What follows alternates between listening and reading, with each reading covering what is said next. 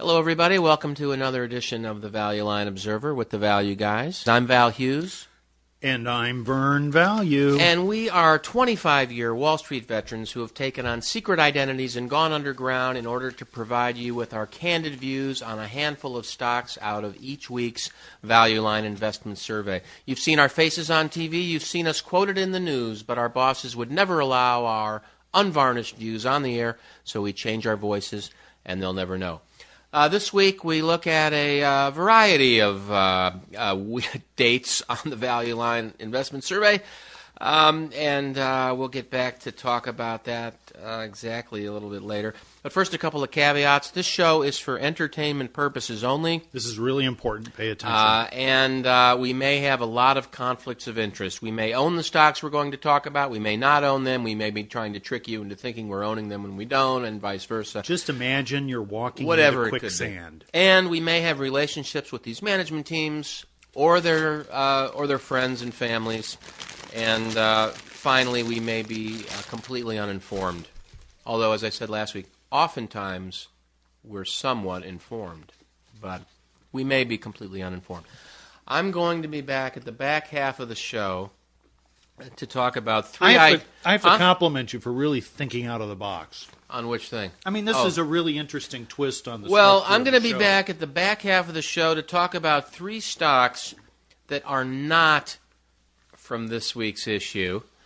And wow! Yeah, and uh, I'd like to tell you I thought of that in advance, but uh, no, just I can't uh, wait for that. You know what I'm going to do? I'm no. going to cut my section short. I'd done my work, and then only to realize I'd been looking at the wrong date. So, uh, listen, it'll be entertaining. The stock prices haven't really changed, so that'll be later. Uh, AmerisourceBergen, Baxter International, and Johnson and Johnson. But first, with a well, we'll see uh, how entertaining. A lot of ado this week. Um, a lot of ado. Yeah, a lot of ado. Vern Value. Oh, Vern. I can hear the I can hear the ado in the distance. Take it away. There you go. Thank you. Uh, it's a very do you pleasing an, ado. Do you have enough uh, I have have an adult stocks, beverage this I, week? Yeah, I'm, I'm fine. I, I have stocks from this week's Value Line Investment Survey. How novel. Yeah, mine are from uh, October 16. When are yours from? You know, I don't, I don't have dates on here. Mm-hmm. Sometime in the past. Okay. But this is historical data. It doesn't change. I'm fine. Oh, that's right. Yeah. I, mean, you're just talking about stocks that um, I'm sorry, Mister uh, Page Number Order. That you know. Do you have the page numbers for yours? I'm not. I'm not going in page number order mm-hmm. this week. Uh oh, Vern. I know there's a lot of changes. It's Try a little bit like me. working without a net. Try to it? just work with me. So hang in there, everybody. The second half of the show promises to be very well. There's still good interesting. ideas. Still good ideas. There's going to be thrills. There's going to be chills, and I might take a short nap. Uh, I thought you were providing those because I don't have any of that. I'm going to lead all. off with a stock that I'm convinced has tremendous longer term value. Uh, we've talked about it before. What's the ticker? Now, just let's. The ticker it. symbol is BW. Just order some up right now. Okay. It's called. The name of the company is Brush Engineered Materials. No, they don't make materials used in brushes. No, I've met these guys. They do beryllium. These are the guys that have a near global monopoly on beryllium. We did a great show about beryllium. They, this is uh, Brush is the world's that? only fully integrated producer and supplier of beryllium. I now I was looking at some of their materials, and the beryllium portion of the business is only about forty percent of the business these days, instead of the seventy-five plus percent that it used to be in the old days. But I mean, it's the most exciting part. What what's the margin expansion opportunity? I, you know, I don't know. How big is a nuclear shrink weapon the explosion? supply of beryllium until you're getting a price you like. So there's uh, two mines, one here and I, one in, the, I in Russia. there's I think there's some real opportunity here for enhanced profitability over time as the company better leverages its competitive position in, in the beryllium. beryllium market. You know what beryllium? I have no uh, idea does? what beryllium is. Well, my, it makes It- things it- incredibly hard. It's on the tips yeah, of all the nuclear weapons. I, guess they, uh, you know, they coat bearings with it to give them improved life. And uh, Mm-hmm. Brush has been working on all kinds of new markets, and this is uh, it's in Cleveland, right? this is a business. I don't know where is yeah, it. I, it's I've in uh, yes, it's in guys. Cleveland, I've met Ohio. these people. There's They, past uh, shows about this. They took the business from you know 400 million to 600 million range of revenue uh, to more like a billion dollars uh, as the U.S. economy peaked in 2007, 2008. So, you know, it's going to go down to 700, I guess, this year, according to Value Line, maybe a little lower. Where's the next cyclical peak? I don't know, but I'm going to start with 2x. And Value Line's talking about only getting back to the prior peak. Now, why would that be when I'm getting ready to leverage my pricing power in the global beryllium market? Okay. I don't know. Now, and uh, besides that, I mean, because this is very important, people are trying to get improved, longer lives out of well anything that you know is really hard. Yeah. Okay, you know, for uh, but because that stuff's really expensive, in, you know, anymore these days. But um, is this a logical argument? you know, monopoly power. Now, the, what the company's been doing is they've been taking the free cash flow from the beryllium business and reinvesting it in small technology oriented acquisitions that are bringing them new materials processing capabilities and and people who really understand what's going on in the physical product world will tell you that material science is really the key to the break to breakthroughs in several different industries.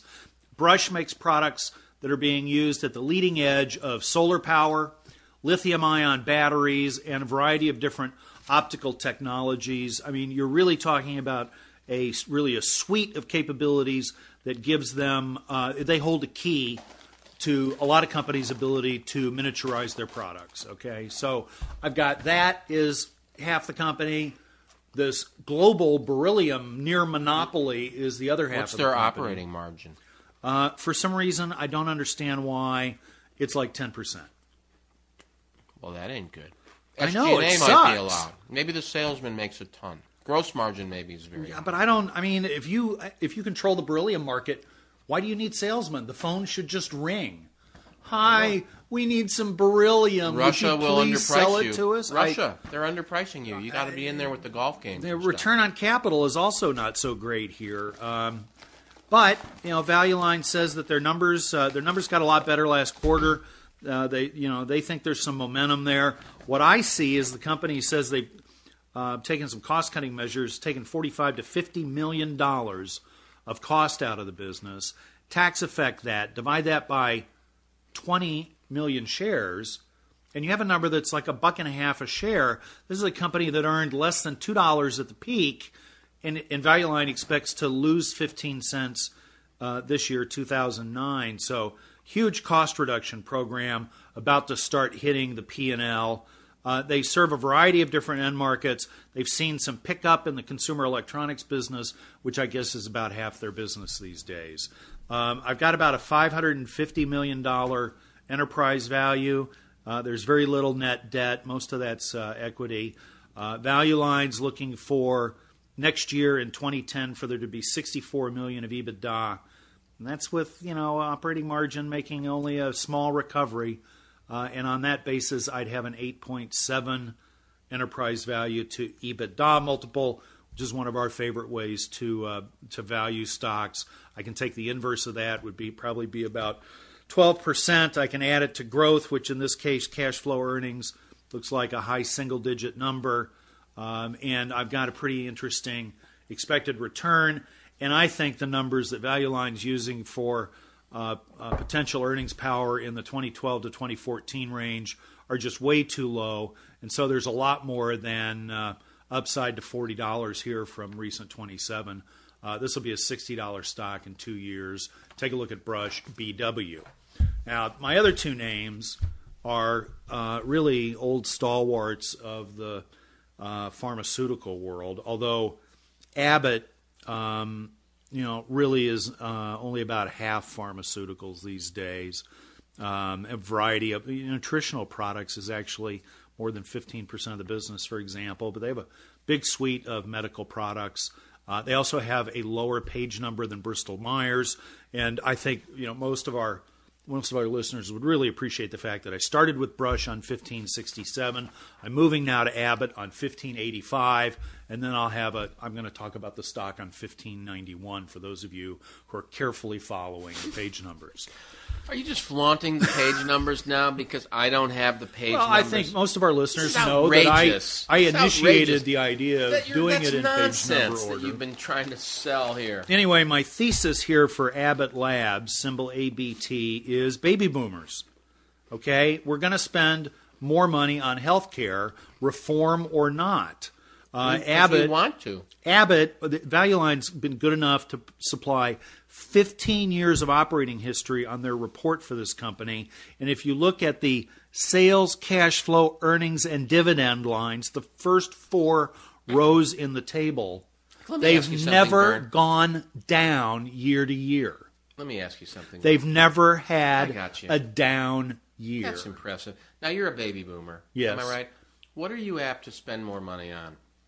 A new bicycle or skateboard, Jacket? perhaps, yeah. or uh, an artificial hip? Let me ask you. so, what's my price yeah, elasticity you're gonna like? Want, for... As we age, we want to spend more money. It's not a. It's not like a, a, a problem to fix that healthcare as a percent of GDP is going up. We want to spend on that. That's our choice, right? You'll yes, absolutely. So I have better than GDP growth possibilities here. Abbott, of course, with a variety of uh, solutions that do actually help contain healthcare costs. Uh, depending on whether you use Value Line's estimates for 09 or 10, I've got right around a, uh, a 10 multiple of EBITDA on the enterprise value. They're looking for 7 8% growth. I've got 10% cash on cash return on the business. That puts me close to 20%. I have a 3% yield. So I've got a pretty interesting uh, expected return here. The stock has been walloped on a relative basis to the market since the beginning of the year because people flocked to Abbott, actually just didn't sell their Abbott uh, as the market was melting down last year. Um, this year, people have decided to get after risk you know, Abbott is a more defensive name. So you have an opportunity to buy it here at a time when, you know, people don't want to own it. And that's usually a good time to be buying a stock. I can get this for about 10 times cash flow.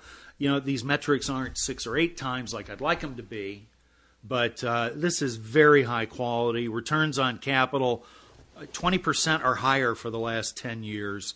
Uh, they just announced a big acquisition, Solvay Pharmaceuticals, diluting earnings in the short term, but at a time when uh, earnings growth is expected to be uh, actually relatively robust. So you got to take a look at uh, Abbott. ABT is a good time to get involved with it. And then lastly, I've got a kind of a you know less interesting company, but something where the value metrics are a lot more interesting. And this is Bristol Myers Squibb, chronic underperformer. Really, the stock is I mean, it's just kind of been a, a slow and steady erosion of value relative to the market um, since 2001. So, what do I see when I see that? I see that shareholders would be receptive to a change in control. I see that officers and directors only own 1% of the stock. I see a yield at north of 5% with earnings per share expected to continue to grow this year and almost 50% higher than my dividend rate. So I can cover the yield no problem. There is a reason for the, a takeout to occur here in a consolidating industry. Shareholders should be receptive to it. My enterprise value to EBITDA multiple is under 10 times, although it's got a comparable short term growth outlook to somebody like Abbott. Um, Bristol Myers Squibb, of course, also a diversified uh, pharmaceutical name in a variety of other markets like diagnostics, infant formula, health and beauty aids, even. But um, you know, the story there is that they've got Plavix and some other stuff coming off patent in the 2012 to 2015 range, and so they, like uh, Abbott, are trying to buy things to uh, help sustain their growth. And uh, with that, I'm ready to turn it over to uh, my uh, uh, usually quite prompt and time sensitive partner, Val Hughes. And it's your turn. Uh, oh yeah. Hey, hey, Vern. What? Um, what's your? You didn't use all your time. I want to save a little bit for the wrap up at the end.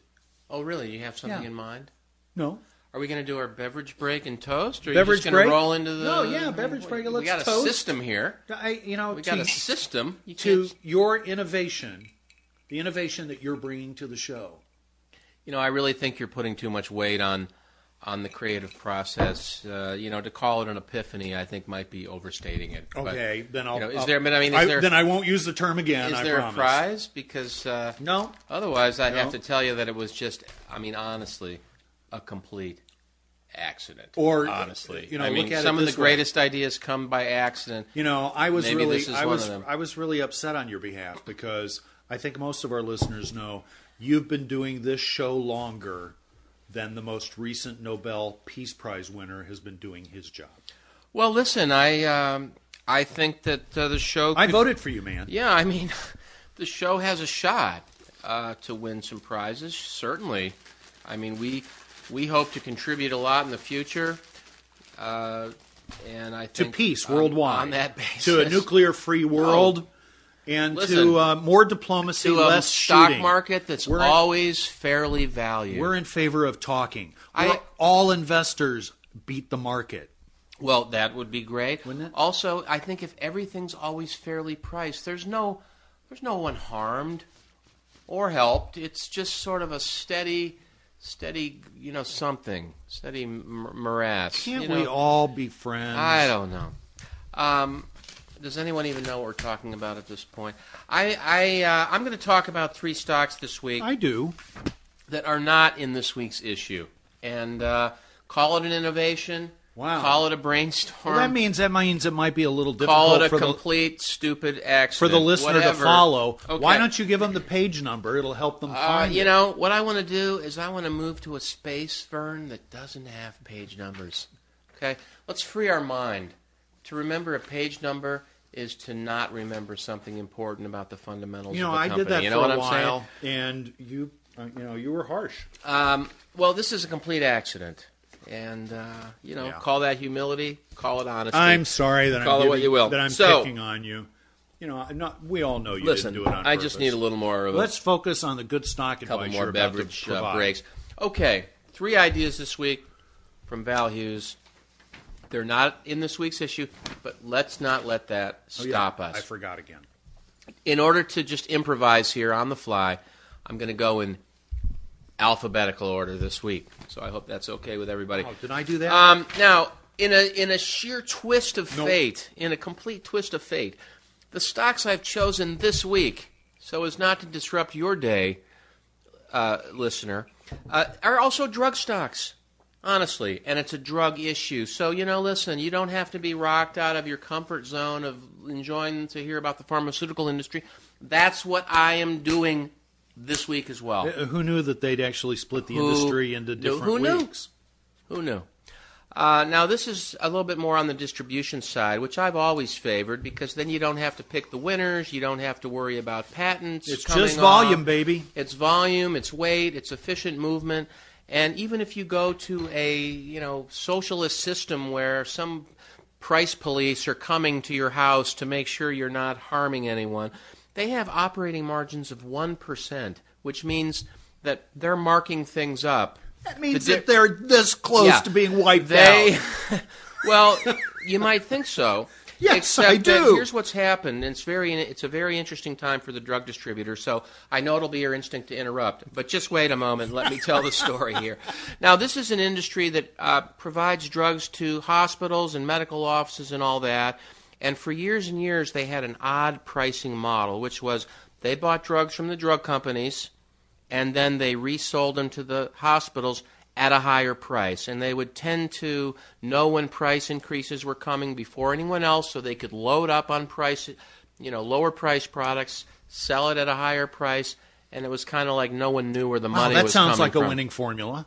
Well, it, it ended up being sort of an inventory profit, and it was able. It was an easy way to sort of hide the price because there was never any markup, and you could uh, argue to the customer he wasn't really paying anything for the service. It was odd. And in order to get market share in a commodity business where you were selling the same thing as everyone else, you had services and you brought software and you tried to penetrate the customer and get many points of contact. And so, you know, the, the, the great one at that was Cardinal Health. In fact, they just spun off the business into something called Care Fusion, I think, that was all of their non distribution businesses. And it's a great little company, you know, I, it's too expensive oh, for me to buy right now. Oh, I see. Yeah, too expensive. Okay. I mean, people know about it. Um, so they finally, a few years ago, maybe five years ago, they had to move away from this price plus or inventory profit model somebody in government, who knows, declared it not legal or whatever. And there was a big issue with inventory profits at Merck and analyst estimates not being right because of a whispered number to somebody or whatever. It's all a lot of nonsense. In any case, what's happened is the industry has spent five years educating clients about something called fee for service. And so their margins have stabilized at a lower level but in return they've gotten better longer contracts for better turnover so here's something really worth a case study their operating margin at Bergen Brunswig, or Amerisource Bergen as they're called now after many acquisitions, is 1.4%.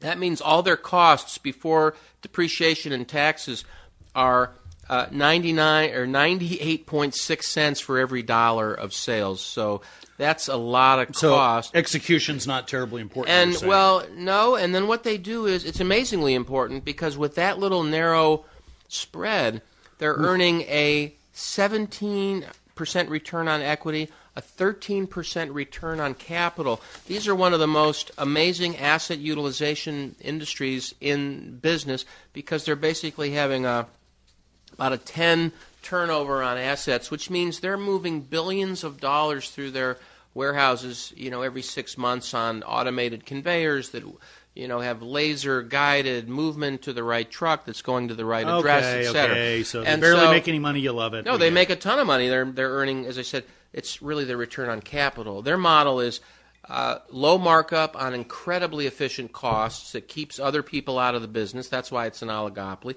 and they have amazing uh, leverage on assets. So it's uh, high return on capital and, and even a little bit of leverage gets you a high return on equity. Right now, it's a 25% discount to the market PE.